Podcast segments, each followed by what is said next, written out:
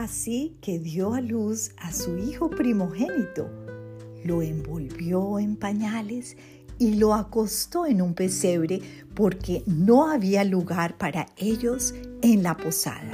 Lucas 2.7 Oh Padre, te alabo por haber enviado a Jesús para traernos la salvación. Qué gran esperanza saber que cuando partamos de este mundo estaremos contigo y con Él en el cielo. Gracias además por tu perfecto ejemplo de humildad, por las circunstancias en que nació Jesús. Te amo, Señor. Cuando naciste, oh amado Jesús, no había lugar para ti en la posada.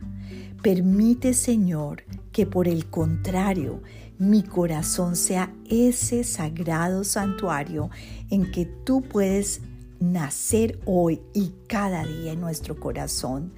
Te ruego permitas que siempre seas tú mi más alta prioridad y que el espíritu de la Navidad, sinónimo de nacimiento y vida nueva, reine y siempre en mi corazón y en el de mis familiares y amigos.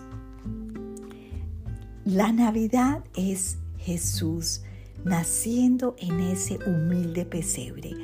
Y a veces en los días antes de Navidad y aún el día de Navidad estamos tan agitados, tan ocupados, teniendo que tener todo listo para la comida, los regalos y todo eso que no hay lugar para Jesús en nuestro corazón.